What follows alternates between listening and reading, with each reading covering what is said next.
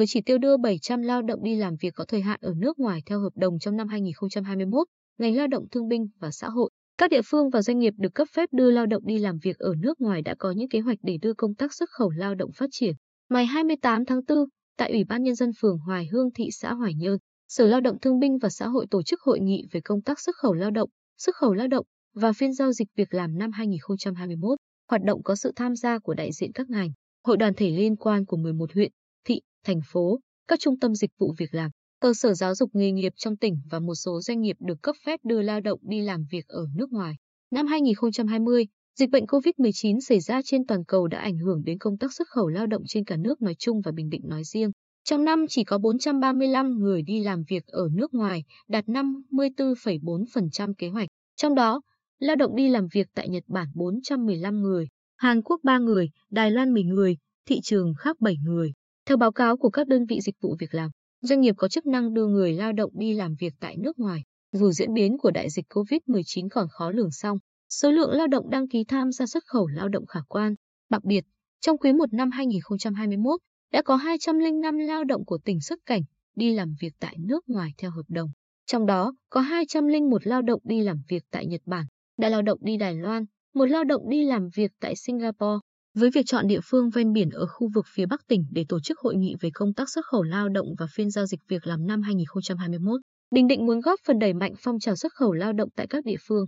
Có mặt tại hội nghị, chị Lê Thị Tiên, 46 tuổi, ở khu phố Thiện Đức, phường Hoài Hương, cho biết, tôi có con trai học nghề công nghệ ô tô tại thành phố Hồ Chí Minh.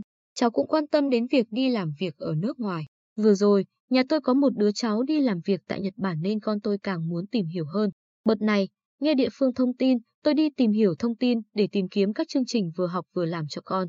Có con gái vừa xuất cảnh sang Nhật Bản làm điều dưỡng viên vào tháng 11 năm 2020.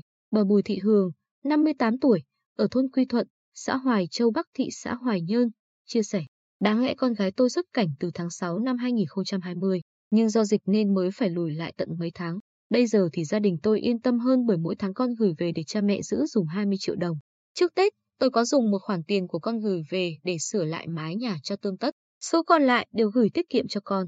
Phát biểu tại hội nghị, ông Nguyễn Văn Hùng, Phó Giám đốc Sở Lao động Thương binh và Xã hội nhấn mạnh, các giải pháp quan trọng trong năm 2021 để thúc đẩy công tác xuất khẩu lao động là bên cạnh nâng cao nhận thức của các cấp ủy đảng, chính quyền, hội đoàn thể. Bình Định sẽ triển khai thực hiện chương trình thí điểm đưa người lao động đi làm việc thời vụ tại Hàn Quốc theo thỏa thuận hợp tác giữa các địa phương của hai nước, đồng thời liên kết với các đơn vị có chức năng đưa người đi làm việc ở nước ngoài mở rộng, đa dạng thị trường lao động, nhất là các thị trường có việc làm ổn định, thu nhập cao, tăng cơ hội lựa chọn cho người lao động. Trong đó, đặc biệt chú trọng đến các doanh nghiệp đã được Bộ Lao động Thương binh và Xã hội cấp phép đưa người đi làm việc ở nước ngoài theo chương trình kỹ năng đặc định. Chính sách hỗ trợ vốn giúp người lao động sẽ tiếp tục là đòn bẩy đưa công tác xuất khẩu lao động của tỉnh phát triển, tạo cơ hội cho người lao động có hoàn cảnh khó khăn có khát vọng vươn lên thoát nghèo.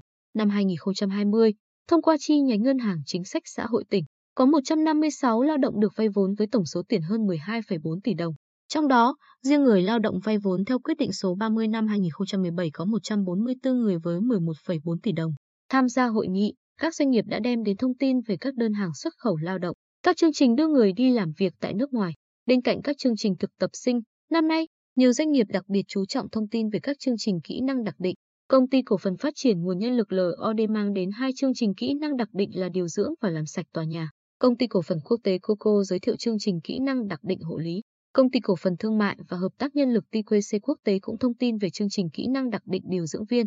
Trước băn khoăn của người lao động về tác động của đại dịch COVID-19, ông Lê Ngọc Tuấn, trưởng phòng phòng tư vấn công ty cổ phần dịch vụ xuất khẩu lao động và chuyên gia SULECO cho rằng, thông qua bối cảnh đại dịch COVID-19, người lao động và chính quyền địa phương có thể nhận diện được đâu là doanh nghiệp có chức năng đưa người lao động đi làm việc ở nước ngoài đủ khỏe để mạnh dạn đăng ký tham gia.